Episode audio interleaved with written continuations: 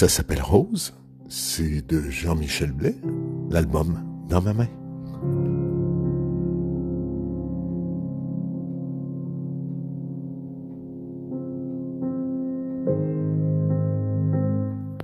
C'est une chanson qu'il a composée pour euh, quelqu'un qui était euh, en maladie terminale. Une offrande, un, un cadeau.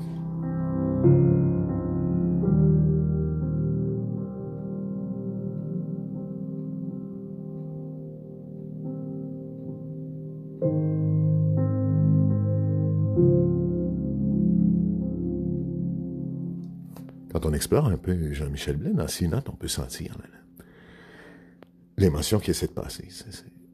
Lentement, ce cadeau-là qui se déploie, incertitude.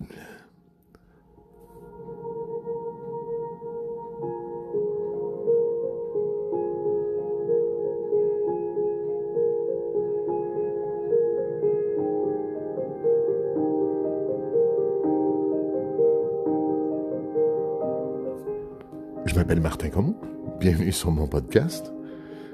Humainement simplement.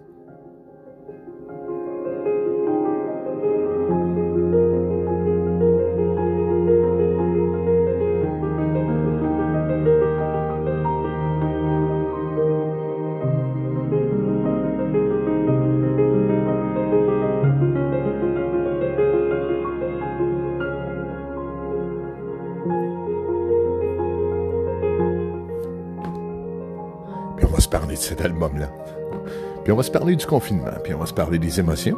J'ai envie de vous parler aujourd'hui de la tristesse, c'est de pleurer. Et c'est pas triste, promis.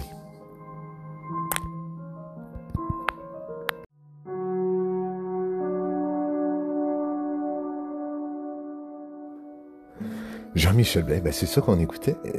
C'est euh, premier album, hein, lancé 2016, sous l'étiquette Art Crafts. C'est quand même pas rien dans les 10 meilleurs albums de l'année du Time Magazine. Enregistré euh, dans l'appartement, bêtement comme ça. Un petit gars de Nicolette. Nicolette, euh, Nicolette c'est à, à, 30 minutes de mon lieu de naissance, Sahel. C'est un électron libre euh, qui s'inscrit musicalement dans ce qui se fait de plus en plus, c'est-à-dire la libération des moyens de production, des enregistrements qui sont faits à la volée.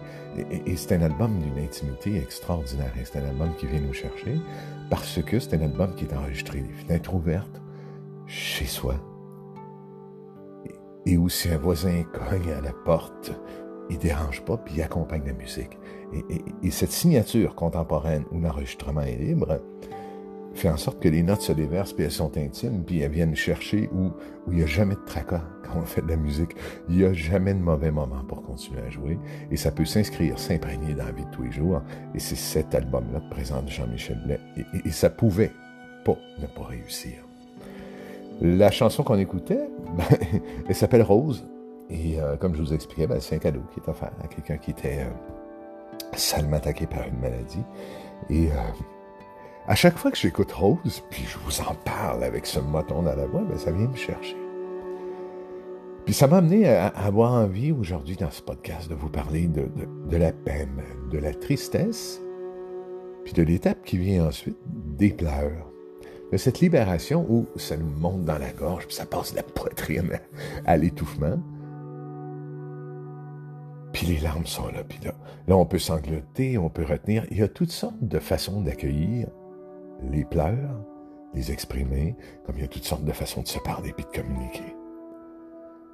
Puis c'est particulier, hein, la, perception des pleurs, on a l'impression que pleurer, c'est, toutes sortes d'affaires pleurer.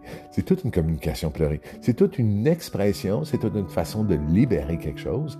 Et, et, et ça peut être aussi tordu ou pervers pleurer, parce que, grande surprise, ou pas, on peut pleurer en pensant pleurer quelque chose, une situation particulière, un événement qui arrive, et pas se rendre compte, dans le fond, qu'on ne pleure pas la bonne affaire. C'est-à-dire que c'est aussi, puis on va s'en reparler un petit peu plus tard, c'est aussi bizarre que je pleure et je pense pleurer le fait que je suis enfermé chez moi, puis dans ce confinement, puis que la, que la ville est vide, mais qu'au fond, ce que je pleure, c'est quand j'étais tout seul dans ma chambre et qu'il n'y avait personne. Et si je ne fais pas ce lien, si je ne fais pas la connexion, jamais mon pleur, jamais l'expression de cette tristesse-là, que je suis en train de pleurer en ce moment, va libérer la vraie émotion. Et c'est ça qui est difficile. Quelle est l'émotion que je pleure vraiment? Quel est l'événement que je pleure vraiment? À quoi je connecte vraiment? Et ça, je vous jure, c'est pas triste. Apprendre à pleurer, à communiquer à ce moment-là où je, Il y en a qui vont dire je craque, il y en a qui vont dire je m'effondre, il y en a qui vont dire je braille ma vie. Mais qu'est-ce que je pleure?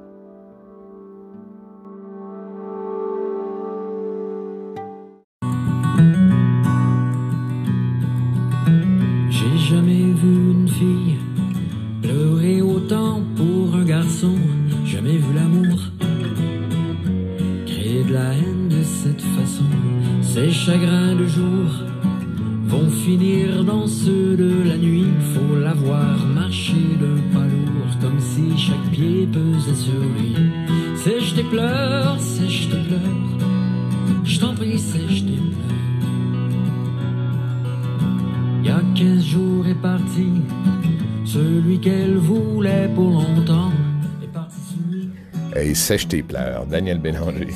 Fais un bout quand même, hein? Il y avait une swing là-dedans. Sèche tes pleurs. L'incapacité de voir quelqu'un pleurer. Le sud de la fille lui fasse du nord. Sèche tes pleurs, sèche tes pleurs. Je t'en prie, sèche tes pleurs.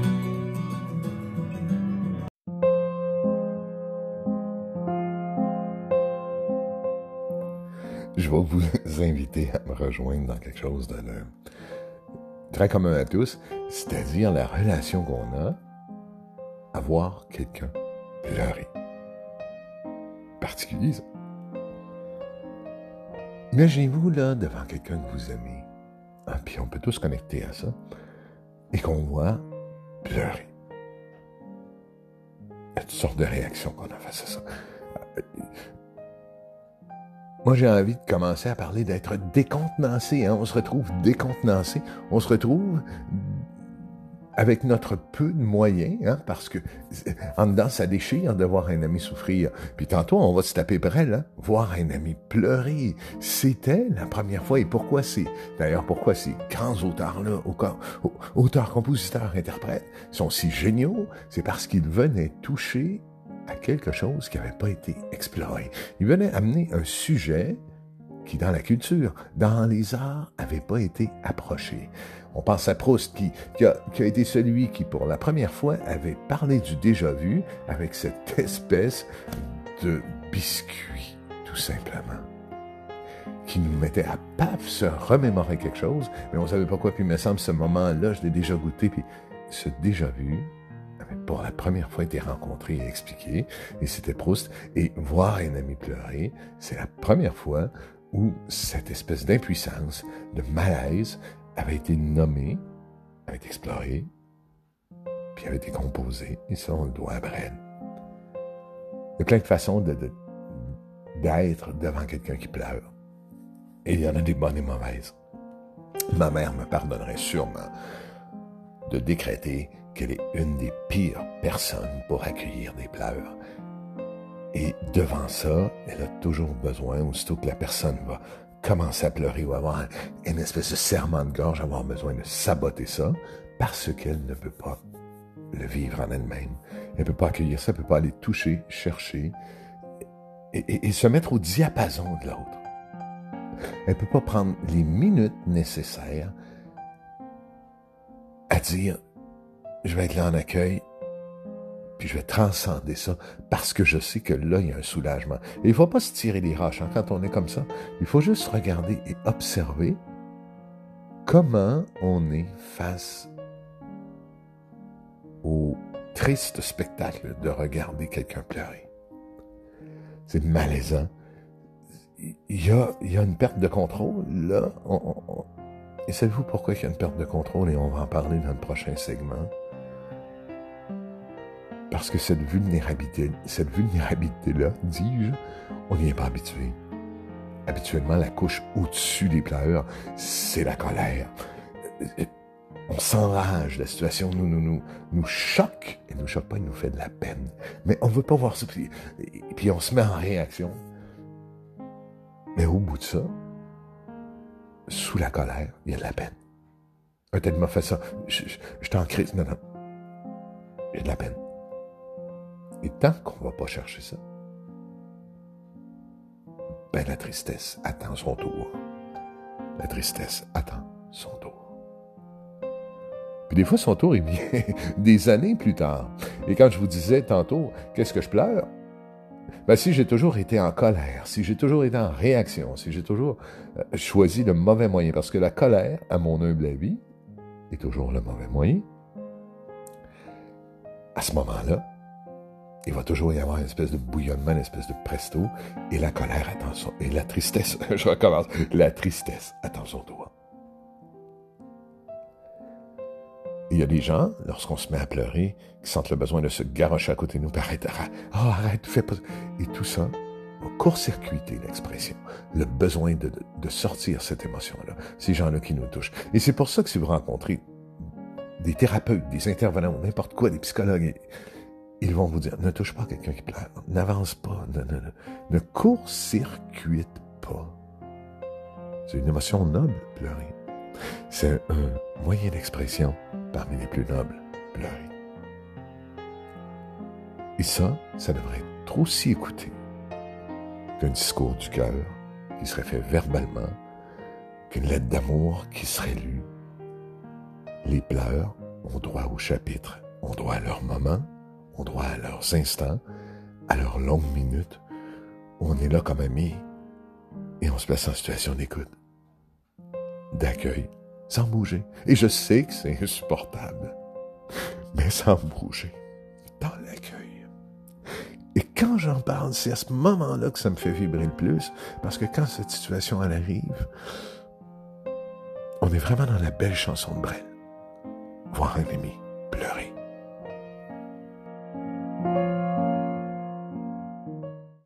Jacques Brel,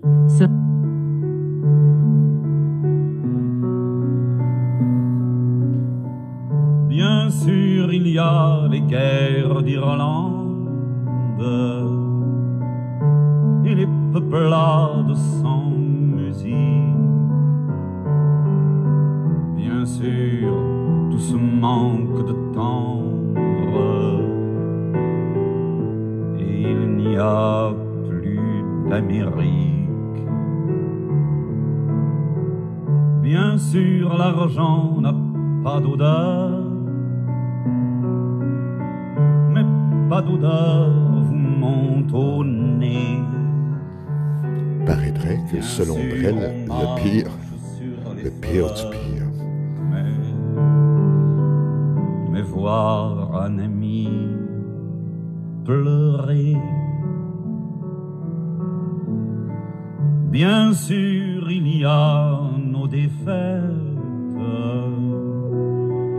Et puis la mort qui est tout au bout. Le corps incline déjà la tête, étonné d'être encore debout. Bien sûr, les femmes infidèles les oiseaux assassinés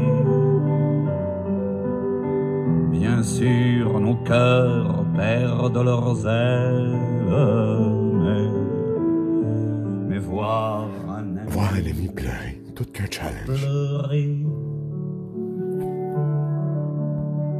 Bien sûr, ces villes épuisées par ces enfants de 50 ans. Elle est tellement d'actualité ces jours-ci. Un ami pleurer. Hey, c'est de ça qu'on va se parler.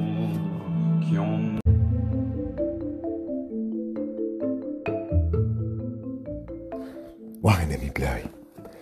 Je vous parler euh, Puis cette chanson-là, je l'ai, euh, je, l'ai appréciée dans toute sa teneur, dans toute son, sa pertinence, puis sa justesse.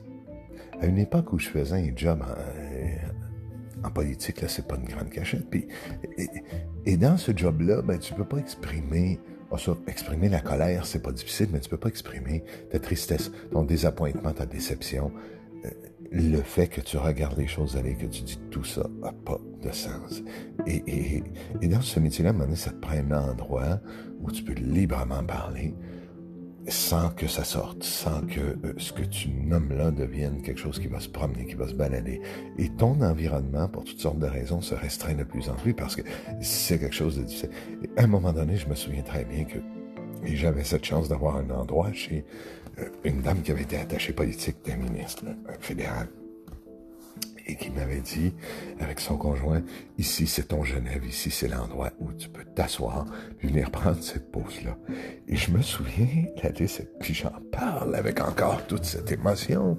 Je m'en souviens très bien à ce moment-là où, en plein milieu de la crise financière, j'avais besoin de, de, de ventiler tout un tas de déceptions. Puis ensuite, elle avait écrit un très beau texte avec des mots de près où elle avait exprimé ce moment, où elle avait accueilli, puis elle l'avait fait avec tellement de délicatesse, et son conjoint avait été extraordinaire tout autant. Dans, il y avait une valse où je pouvais librement dégager les pleurs, aller au-delà de la colère. Je vous le rappelle, pour moi, sous la colère, il y a toujours une tristesse. Et j'ai pu rapidement aller dans cette tristesse-là. Et sa réponse avait été voir un ami pleurer. Quand Brel nous dit, bien sûr, il y a les orages, bien sûr il y a, et bien sûr il y a, et bien sûr, mais il n'y a rien de pire que voir un ami pleurer. Il n'y a rien de pire que quand on prend le moment de regarder quelqu'un sans parler, sans le toucher, sans essayer d'intervenir, sans essayer de calmer tout ça, parce que savez-vous quoi? Pleurer, c'est comme rire. Pleurer, c'est quelque chose de libre et qui répond directement à une situation avec l'émotion la plus juste. On ne peut pas s'empêcher de rire. Devant un pet, je suis particulièrement fragile, je ris à tout coup. Et de la même façon, il y a des situations qui vont me faire tout de suite connecter direct à mes émotions, aussi rapidement qu'un rire, et qui vont venir me chercher. Et c'est pas triste. Parce qu'au bout des pleurs, il y a une libération. Au bout des pleurs, il y a un sentiment de soulagement. Quand les pleurs, ils sont justes, quand les pleurs, ils sont libérés du début à la fin, et aussi longtemps que ça durera. Quand on pleure la bonne chose, quand on touche à la vraie histoire qui nous fait soulager émotion-là qui est prise en dedans de toi, puis qui a besoin de sortir, puis que la colère ne règle rien, puis que je vous jure, ça donne rien de payer 45 dollars pour aller défoncer pendant 20, 20 minutes euh, quelque chose. Puis, hein, vous savez, à Montréal, c'est quelque chose qui se fait. Hein? On peut louer pour aller défoncer tout un tas de trucs. Quand au fond, tout ce qu'on a besoin, c'est s'écraser. Je me souviens la nuit sur chaud de radio d'être capable d'entendre des gens avec ce besoin de toucher à cette peine-là. Je me sens tout seul. Euh, je viens de sortir du club, ça se peut pas encore. Si tu ne parles pas, la personne, elle va finir de se fâcher, puis elle va pleurer ça. Puis à la fin des pleurs, il y a un soulagement. C'est ce soulagement-là qui permet un début de solution et de construction. De construction de quelque chose de différent sur la situation qui nous met tellement en détresse. Et ça, la colère n'a rien à faire avec ça. Mais la peine, elle, la tristesse exprimée, les larmes sorties. Ah, vous voyez l'image, puis la grosse morve, la grosse patente, puis Laissez ça couler chez votre ami. Lancez pas de boîte de Kleenex, vous comprenez. Gérez vous-même qui accueillez un ami qui pleure devant vous. Gérez vous-même votre propre malaise. Mais ne venez pas court-circuiter cet ami, aussi insoutenable qu'il soit, de voir un ami pleurer.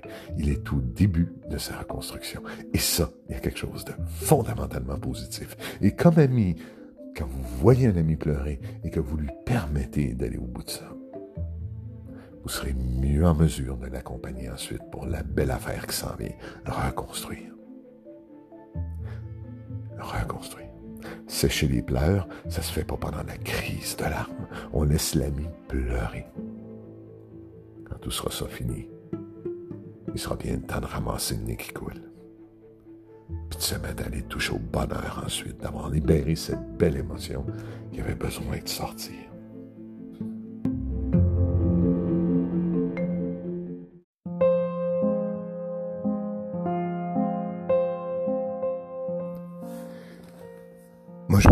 À, pendant cette période-là, hein, où, ça shake, où euh, ça brasse, où les habitudes sont changées, aller rencontrer les pleurs.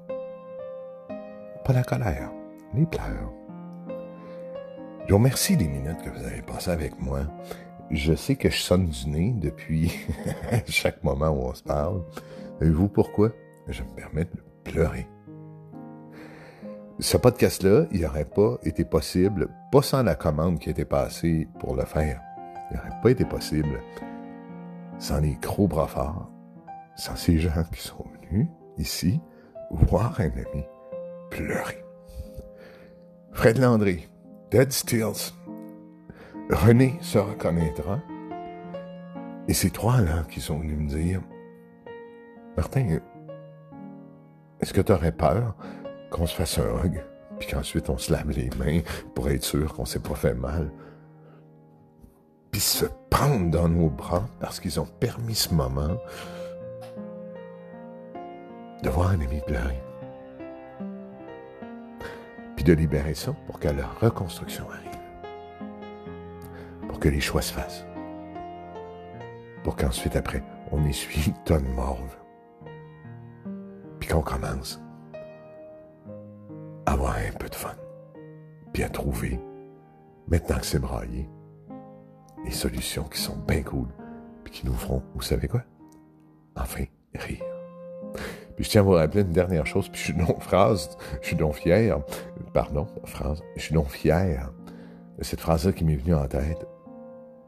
Et sûrement pas de moi, je dois avoir entendu ça quelque part. Mais en même temps, je suis pas sûr. Blague à part, ça, c'est de l'ego. J'aime beaucoup cette phrase. La tristesse attend son tour. C'est faire la colère. La tristesse attend son tour. Puis le plus vite on va lui donner ce tour-là, le plus vite on va pouvoir commencer à construire avec plein de fun. Je l'avais dit qu'il ne serait pas triste. Et si vous trouvez ma fin triste, ben vraiment, c'est parce que vous êtes en colère. Hey, salut, je m'appelle Martin Comeau. Je vous remercie tellement de votre patience d'écouter tout ça, puis de prêter vos oreilles à six minutes qui, j'espère, ont fait un peu de sens. Je vous aime fort. Bonne route.